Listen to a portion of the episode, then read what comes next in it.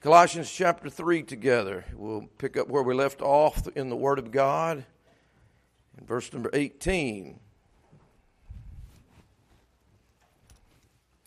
The message tonight is God's divine order for family relationships. You know, a lot of times things in the New Testament are repeated, and they're done so on purpose. He knows he said this before, but he includes it again for our own admonition and emphasis. So I'm in Colossians chapter 3, and we'll pick up where we left off, verse number 18 together. The Bible says, Wives, submit yourselves unto your own husbands as it is fit in the Lord. Husbands, love your wives and be not bitter against them.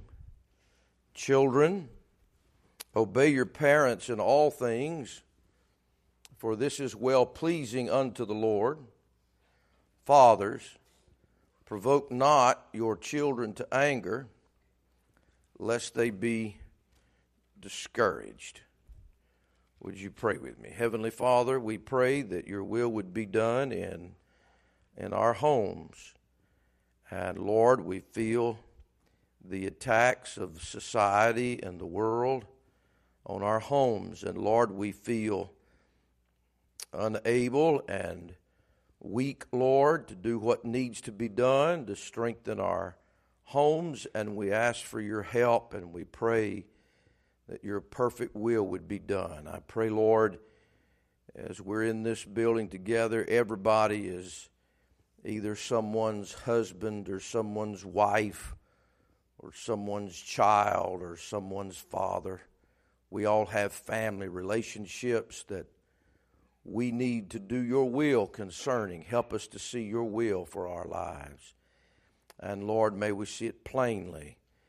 And uh, help us not to kick against what you have for us, what you want us to be. And may we not be dictated by the circumstances and the problems that are in our families, but may our lives be led by the Word of God and the direction of the Holy Spirit. And Lord, we'll thank you for the help that you give because our homes need help, Lord. And we thank you for the good homes that we have in our church.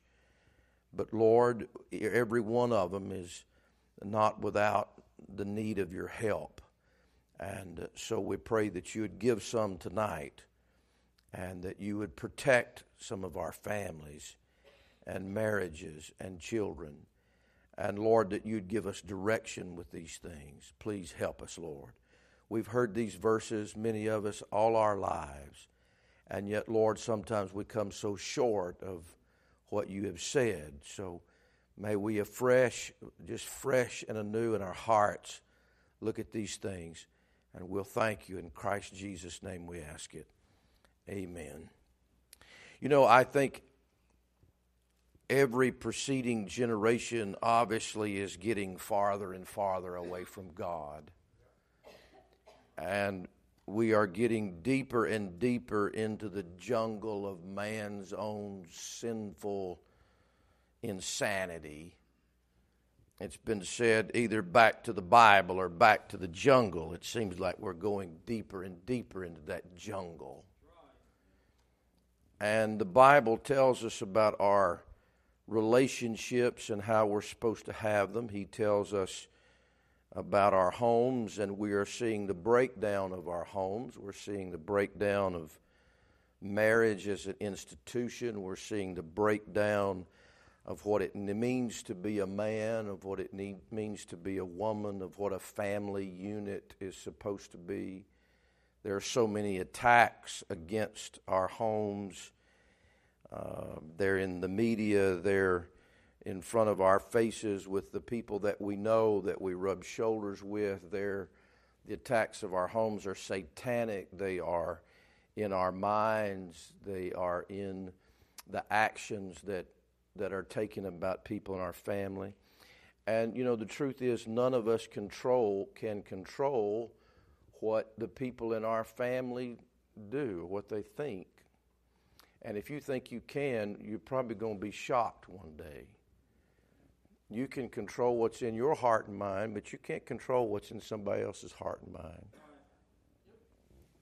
So the thing to do is, as a church, for all of us to have the right heart and the right mind.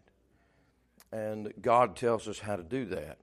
And I don't think in this generation that we could emphasize the need and the help for our families in a greater way. Uh, we couldn't we couldn't emphasize it too much. God Almighty in the Bible tells us some simple things about the family. Okay? Now, if anybody, if anybody had all the answers to our homes, you think it's God? Do you think He knows all the psychology? You think there's any psychologist that knows more about relationships than God? Do, do you think there's anybody that's got any better ideas than God? How much in God's brain do you think is there about the needs for our marriages and our children, our families? You think it's pretty, pretty extensive? With all of that information and all the things he could have said, he boils it down and makes it real simple. Would you think about that just for a minute? I mean, God could have had a book in the Bible called the Home Book. It'd have been the greatest book in the world on the home. And he could have gone in detail, right? It's not like he didn't know the problems that were going to come up throughout human history. We're just repeating the same problems and multiplying them of past generations. He knows all of what it's about. Nothing takes him by surprise. But he did not put a book in your Bible just about the home and give you all the details of that. He in this book of the Bible, just as others, he gives you about four simple things. Now, I find that astounding. I find that astounding for more than one reason. Number one, because usually when you make something so simple, people come up to you and say, It's not that simple, preacher.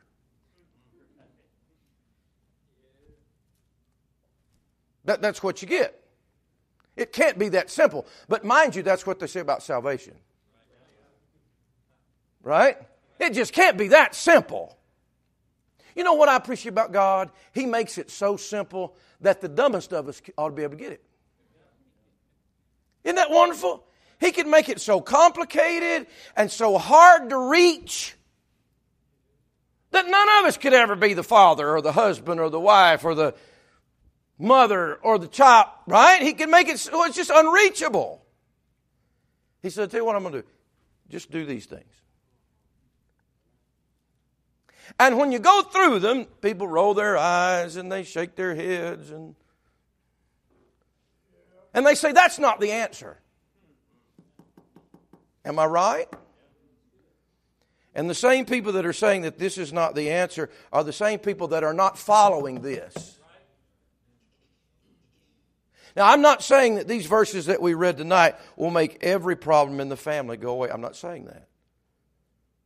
But I'm saying this is God's divine order for family relationships.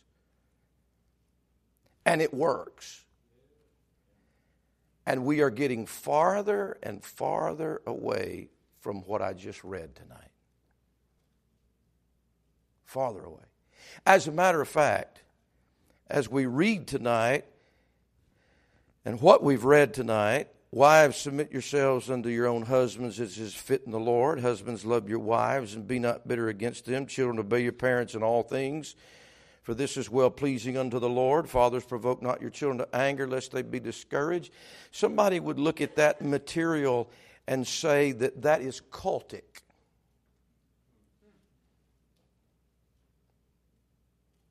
They would say that that is misogynistic, that that is ridiculous.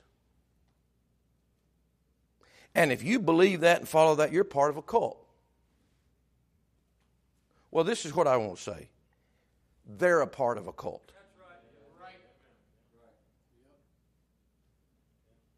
This world is deep into God said this. We, I didn't say this. I didn't write this. It wasn't just Paul. This is the holy word of God.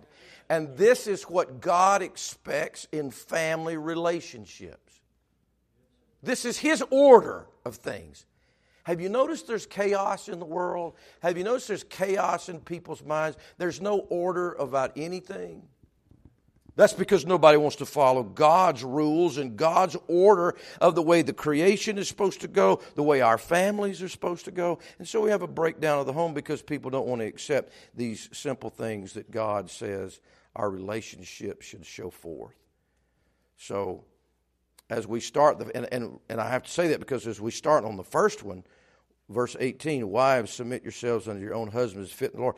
I, I can't tell you why God always addresses the wives first. I, I can't tell you why that is. But I can tell you that is the way it is.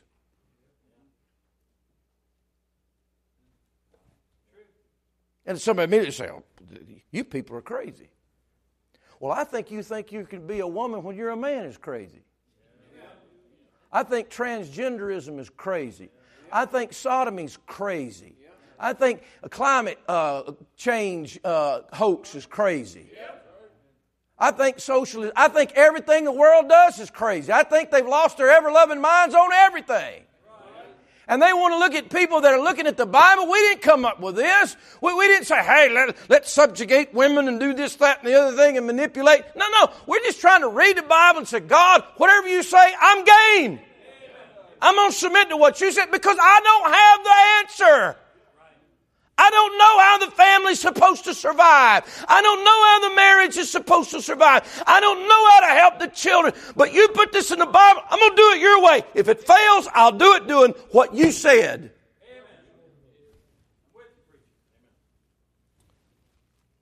So let's look at the text. Wives, submit yourselves unto your own husbands. I see a couple things there. It says, Wives, submit yourselves. That means you're doing that in your own self. That means it's voluntary. We have to say that for all of the gorilla eight men that think it's their job to subjugate their own wives. See, see, see the, the, when you look at all the Bible, it never goes the way you think it's going to go. It doesn't say, husbands, make sure your wives are submitted. That don't work. You know the only way it'll work, ladies? You've got to want to do that. It's got to be your choice. And there ain't no man in this building that can force his wife to submit because there's something in the human nature that says, no, sir. So God says, wives, submit yourselves. Do this voluntary. Yeah, but you don't know what a blockhead I'm married to. Well, that's why it's got to be voluntary. Well, he's not as spiritual as I am. I would, I'll, I'll give you that. That's why it's got to be voluntary. But you can do it. You can even do it no matter the fact that you're more spiritual than he is, you're smarter than he is, you can still do it voluntarily. Though he never has the answers and he messes it all up. But if he would just do it your way, I get it. But just as Jesus submitted himself See, all of us are trying to learn how to be like Jesus anyway. You, you ladies ha- have a step up upon us men. You can probably get to be like Jesus quicker than we can. How's that? Because you can voluntarily submit yourself to someone else, and that is the Spirit of the Lord Jesus Christ. You say, well, he's not always right. Well, God will bless you for doing what you're supposed to do. And if He didn't do what He's not supposed to do, let, let God deal with Him. God's bigger than your husband. Amen. You say, well, it, it won't work out. It ain't going to work out if you try to fix it either. So you might as well just do it God's way and please the Lord and get the blessing of the Lord on your life. Wives, submit yourselves. Not made, not forced, not manipulated, voluntary. I guarantee any, any guy that has to go around and tell people he's the head of his house is not the head of his house. Just like any pastor that has to go around and say how he's in charge all the time means he is not in charge. Just like any parent that's trying to make sure their authority is known, that means they don't have much. So, the first thing I see in this text is written to the ladies. And by the way, if you're a young lady and you're not married, if you don't want to do that, please don't get married. How about that? How about that for good advice? Just stay single, then you won't ever have to obey no husband. That is an option. Well, I don't like that. Well, just don't do it. And so the world, what they want to do is say, "Well, we don't like that," so that you know they go, they go have a baby without a husband because they don't want to follow God's rules, and they create a monster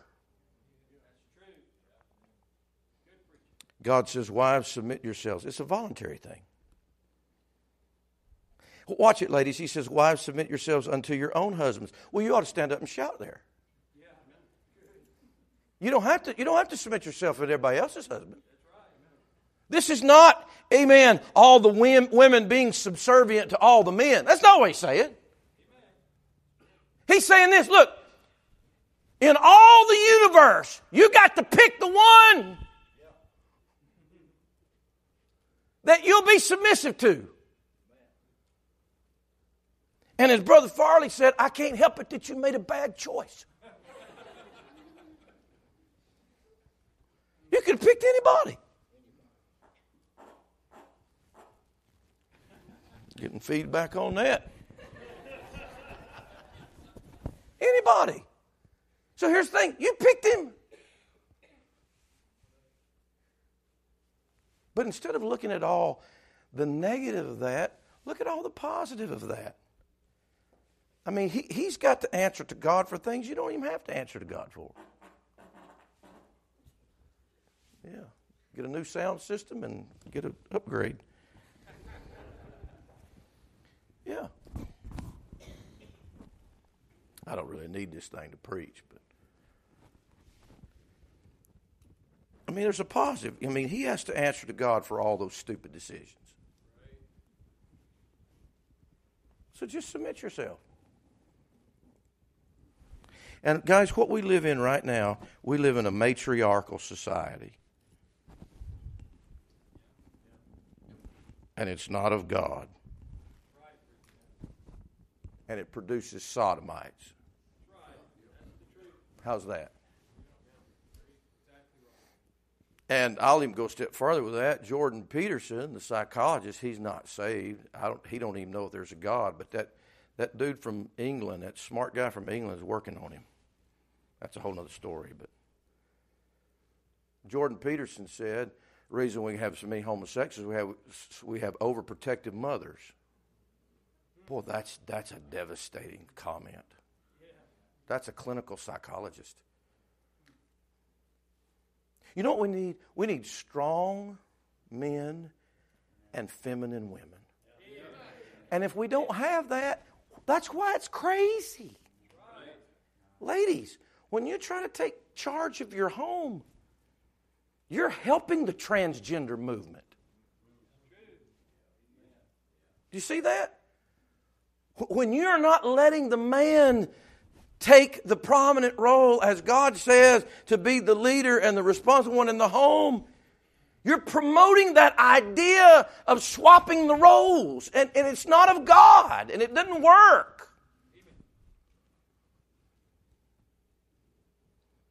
I, don't think there's one lady in here that wants a pansy for a husband. Is that plain enough? Well, don't try to turn him into one.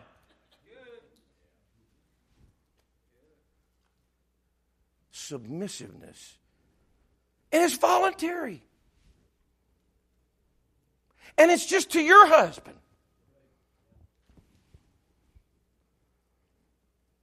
It's not to everybody else's husband. It's not to other men. It's to your man.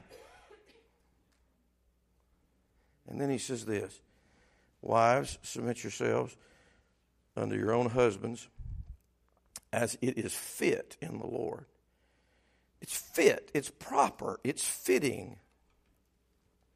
The perfect definition of that word, go back to Genesis chapter 2. And ladies, ladies, this is not this is not beating up on women. This is the glorification of how God made us different.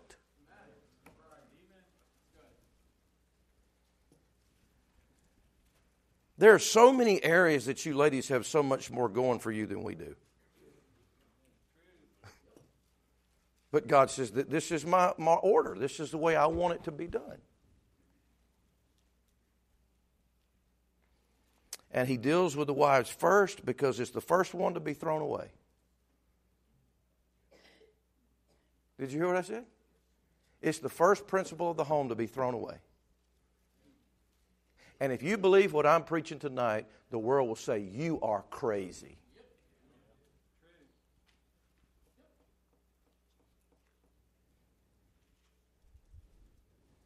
Genesis chapter 2, as it is fit in the Lord, he says. He says in verse number 18, And the Lord God said, It is not good that man should be alone. I will make him an help meet for him. So this woman is made a help for the man. Well, that, that sounds a little sexist.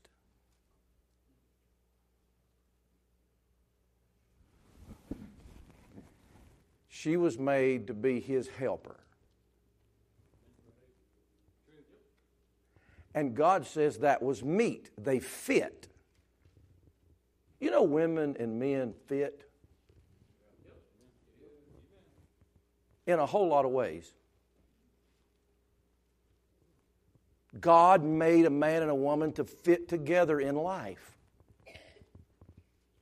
And it doesn't make one better than the other. It just that's they're made for in for different roles. And it's fitting. And he says, be subject to your own husband as it is fit in the Lord. It's fitting. In Genesis chapter 3, he says, and that was before the fall. In Genesis chapter 3, when the fall takes place, he says in verse 16 of Genesis 3, uh, Unto the woman he said, I will greatly multiply thy sorrow and thy conception. In sorrow thou shalt bring forth children, and thy desire to, shall be to thy husband, and he shall rule over thee. So, ladies, you could say that this order does have something to do with the fall. It has something to do with sin in the garden. And you say, well, that's not fair. Well, if you were there, you'd have done the same thing. I believe that. I believe if I was there, I would have done what Adam did, and if you were there and you're a woman, you'd have done what she she's the best woman in the world. You understand? She is perfect.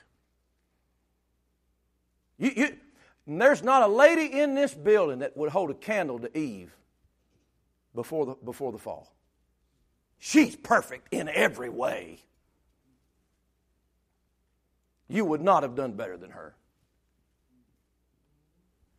And you and I, guys, we wouldn't have done better than Adam. And so, as a result of that, he says, okay, the man, he, he was not in the transgression, the woman was in the transgression. She was deceived. So, what I want to make here is the order, and the, the man, the husband is going to rule over the wife. Now, God says that three other times in the New Testament, besides in Colossians chapter 3. I'll just tell them to you if you want to hear them. You should know them probably. Ephesians chapter 5, verse 22 and 24 tells us about how the wife is to submit herself to her own husband as to the Lord. Then the Bible tells us in Titus chapter 2 and verse 4 and 5, it says the same thing. It says that the ladies are to be obedient to their own husbands, that the word of God be not blasphemed. Also tells them to love their husbands in that text.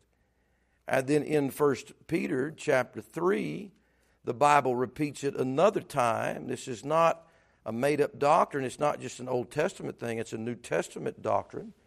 He says in 1 Peter chapter 3 verse 1, likewise you wives be in subjection to your own husbands. And he repeats it again in verse number 5. So it's it is a fact of the scripture. And all of us can always give excuses or reasons why we don't do what God tells us to do. But it never works out. So, what's God's divine order for family relationships? For wives to submit yourselves unto your own husbands as it is fit in the Lord. Okay, let's go to the next one. Verse 19 Husbands, love your wives and be not bitter against them. He says, You guys are such blockheads, I really have to make this easy for you. I want you to love that woman. Well, of course I love her. Not the way you did before you married her. Well, that didn't go over well. Because as you live with her, things change. And when you fell in love with her, you didn't have to live with her. So as you live with her, he continues to remind, hey, hey, love that woman. But love that woman. Guys, can we love her enough to be faithful to her? Can we love our wives not to give ourselves to other women, even with our minds? Can we love them that much? Can we love them enough to provide for them? Can we love them enough to stay right with God? Can we love them enough to be filled with the Spirit and led by the Lord so that they can truly trust our judgment and our leadership? Can we love them enough to submit our own selves and our own wills to God, showing them an example of how to submit to us? Because if we can't submit to God, who is perfect and sinless, how are they going to submit to us when we are imperfect and full of sin? Can we love them that much? I, I, really think there's not a man in here that really loves his wife if you're not submitted to God, if you don't love, if you're not yielded to God, if you're not right with God, you don't love your wife. Because she needs you to love God. She needs you to be right with God. How much do you love your wife? Do you love her enough not to get bitter at her? Look at the phrase, guys. Husbands, love your wives and be not bitter against them. Can I read between the lines there? Doesn't it look like that the man in this passage is having a hard time swallowing some things about his wife? Would we overestimate the matter to say that? I don't think he would have to say that if he had a, a wife, amen, that made him feel like a god. If when he came home he felt like he was just tipping on the tulips, how can you be bitter against something like that? Why did he say that? Is anybody thinking with me? Husbands, love your wives and be not bitter against them. Well, why would he be bitter against her? Because maybe it's not Disneyland at home. Maybe it's not all how he dreamed it would be. Maybe she gets under his skin and gets on his nerves. And this is the danger. The, the issue for the wives is the issue of submission. That's, that's hard for them. The issue for the husbands is the issue of bitterness. And guys, when you get bitter at your wives, you are letting a root grow in your life, Hebrews says, and many are going to be defiled. All we have to do to destroy our kids is have a home where a wife is not submitted to her husband and a husband is bitter at his wife and everything is ruined. You say, Well, you don't know what she did. Don't be bitter. See, guys, it's the same thing. You get on the one verse and everybody says, But you don't. You get on the other verse and they say, But you don't. And God just says, do what I said.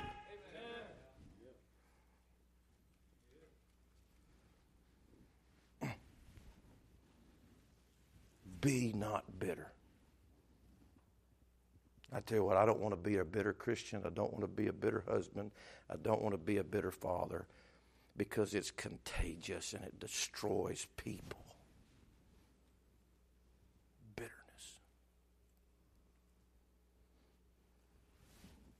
And when a husband gets bitter at, at the wife, I'm telling you what, there are things that the preacher and the church ain't going to be able to fix. So you better just, whatever it is, take your bitterness and throw it in the blood of Jesus. Because that's the commandment of Almighty God. Preacher, Tell me how, as a husband, I'm supposed to get my 45 and shoot all those, people and protect her. God doesn't even tell you to protect her, He tells you not to be bitter at her. Preacher, tell me about how I'm supposed to work that job and pay all the bills and, and do everything and, and meet all her needs. Tell me about that. God didn't even tell you that. He said, don't be bitter against her.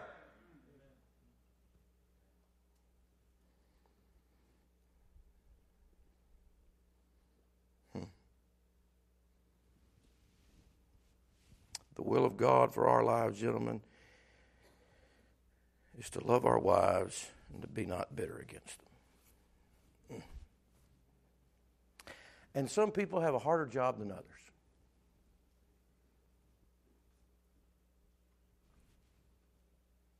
Just like the women.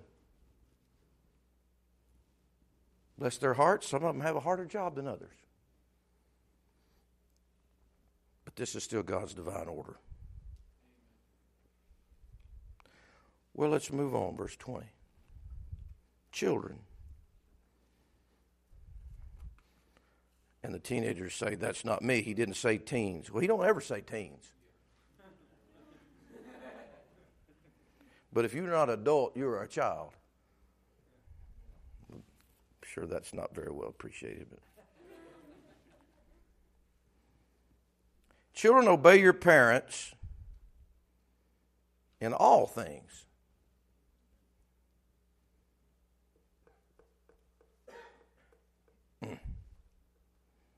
So here we are training our children not to be obedient. We are training disobedience by rewarding disobedience and rewarding the um, casting off of our own words to them. We tell them what to do and they don't do it, and we don't give them any discipline for it, so we're teaching disobedience to them. If you have to tell your child to do something three times, you're training a disobedient child.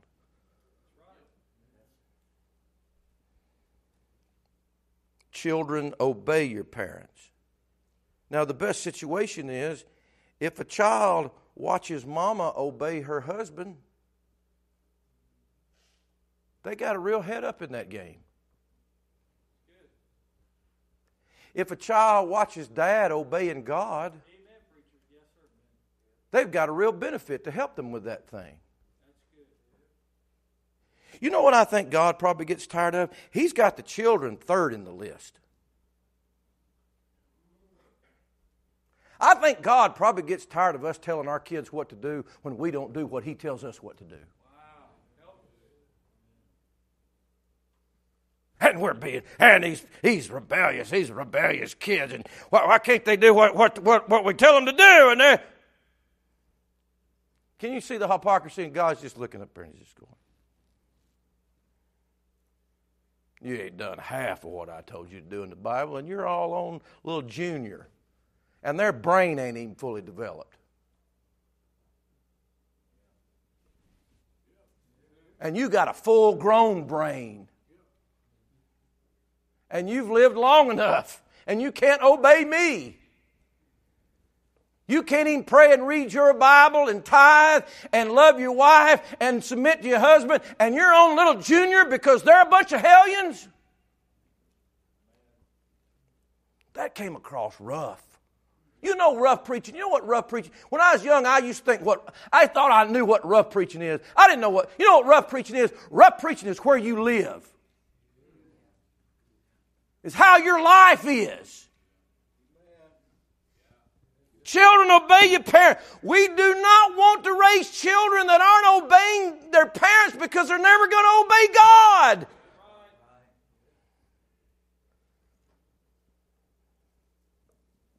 And we need the help of God in our homes. We need revival in our homes. We have lots of disobedience in our homes. And so the children say what the wives and the husbands say they say, Well, you don't know how unfair it is at my house.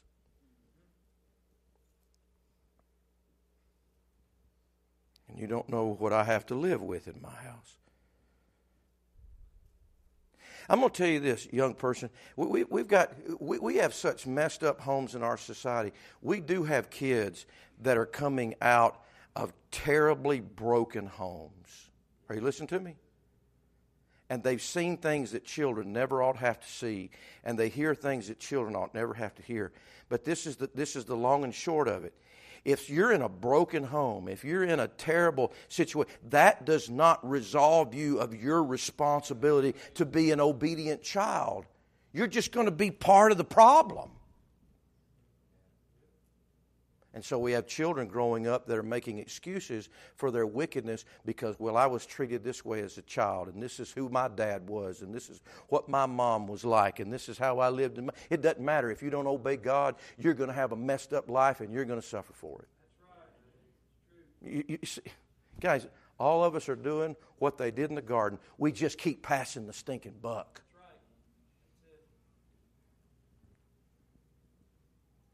By the way, children, young people obeying your parents, that's not just when they can see you obey them. There's probably a lot of disobedience to parents going on that some of our parents don't know nothing about. And God sees it and it's forming their character.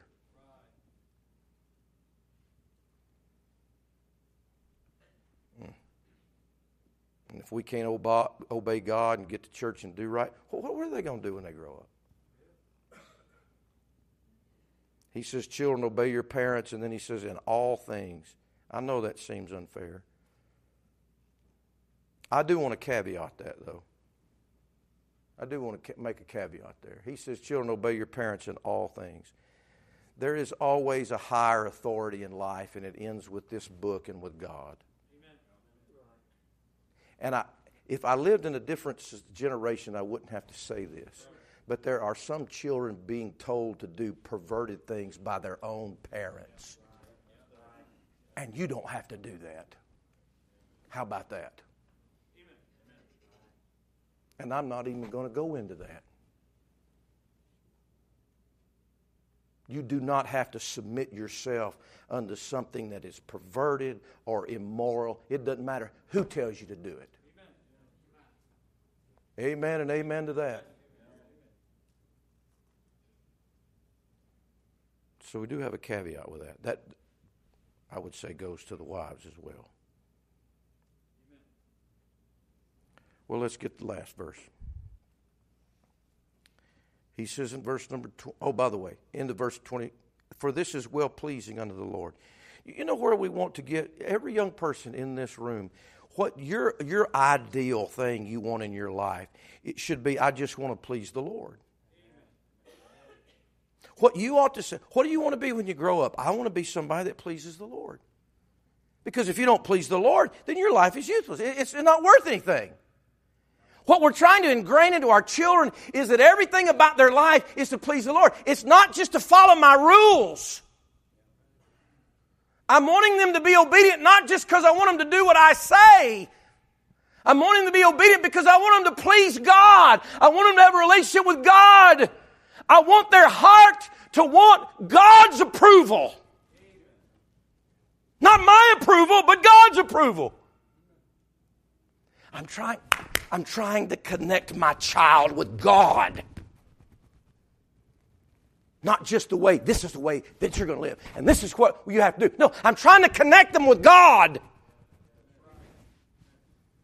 I want them to please the Lord, not just when they're 12 or when they're 9 or when they're 15, but when they, when they get up on in, in the years, amen, they're having families of their own. I want them to be driven to please God.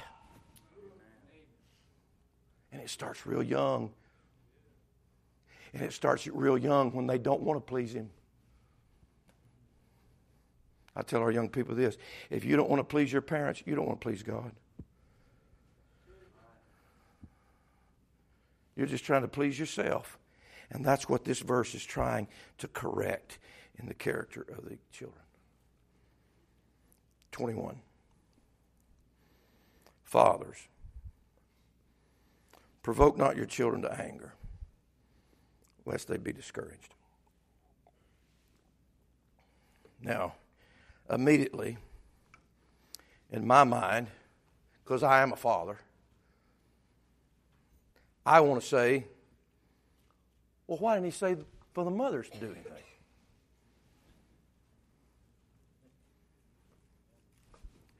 He didn't even address the mothers. Is that not interesting? He puts it on the fathers. Now, that doesn't mean the mother doesn't need to be involved. But it seems like he's he's putting the breakdown of many things happening in the home on the daddy.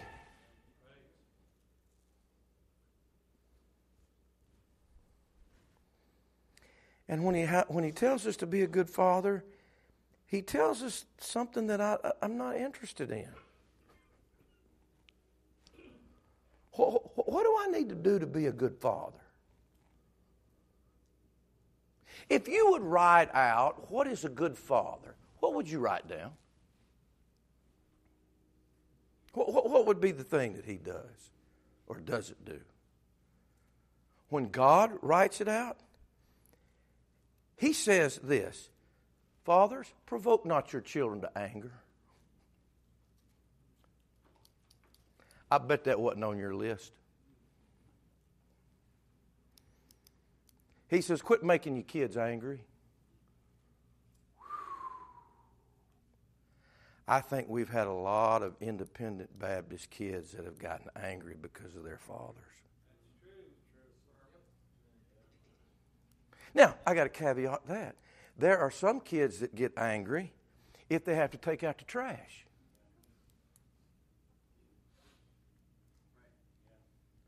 That's not what he's talking about because he just said in the previous verse they're to be obedient.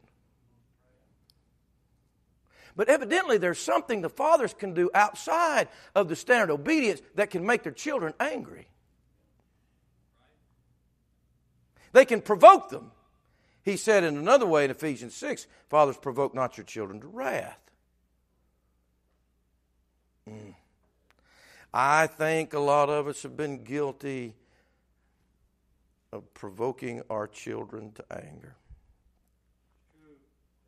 He says, lest they be discouraged. You know what? The issue for the wife is submission. The issue for the husband is bitterness. The issue for the children is obedience.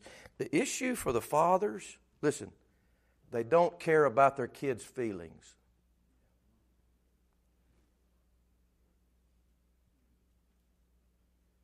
Fathers, provoke not your children to anger, lest they be. The issue with the fathers is Get up, toughen up, go here, go there, do this.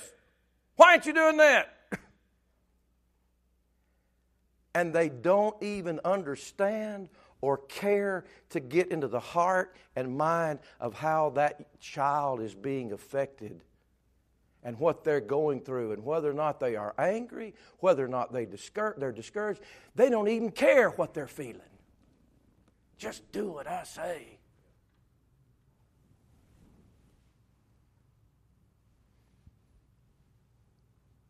And you know why, how we see that? Fathers don't talk to their children enough. Because we don't want to know how they're feeling.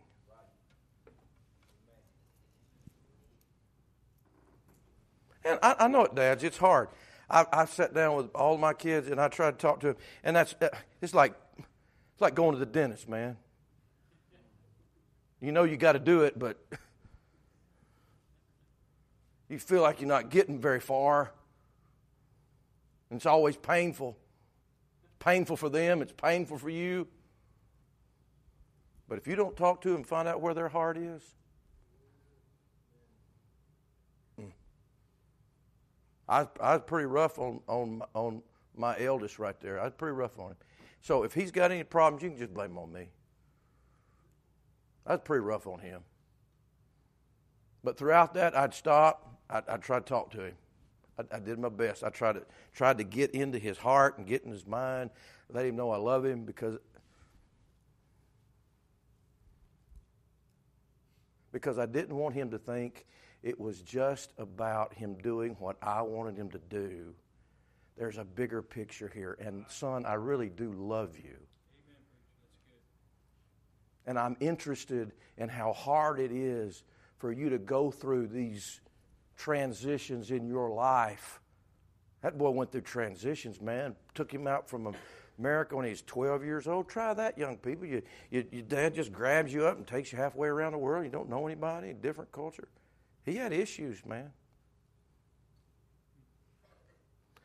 And it's like the Lord said, You think he might be discouraged? I've had to apologize. I've, I've apologized to him since he's been a grown man. Said, son, you know, I wasn't the best dad. I, I was pretty rough on you sometimes. The last one, I need to apologize for not being rough enough.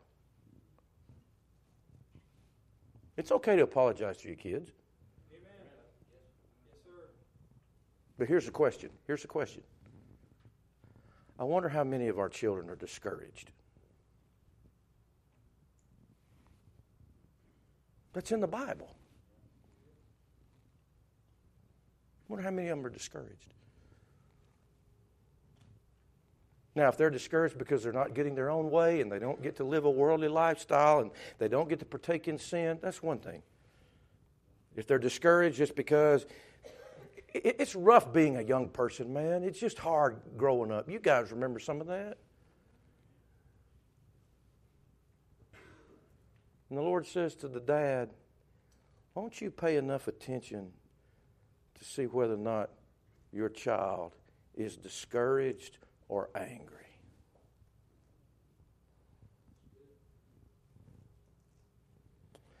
And, sir, it would help if you're not discouraged or angry.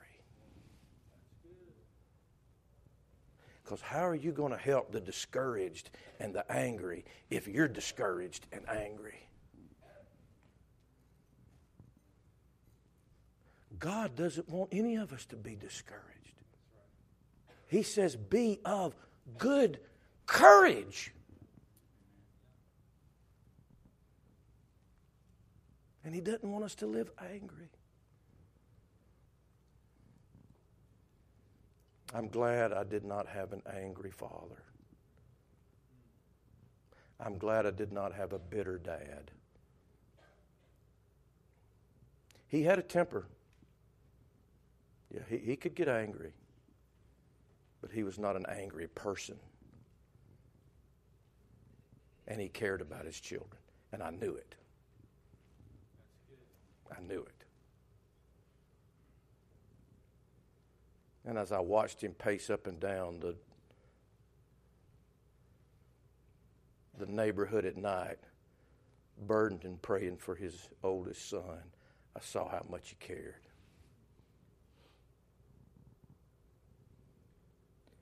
And I said, You know what? I don't want to put my dad through that. Because I know he cares about me. Wouldn't it be a different relationship if our children knew that we had their best interest at heart and that we really loved them? Maybe they would conduct themselves in a different way. I really believe there's a lot of kids growing up. They just want to put right back in the face and the teeth of their parents when they get older. I'll show them.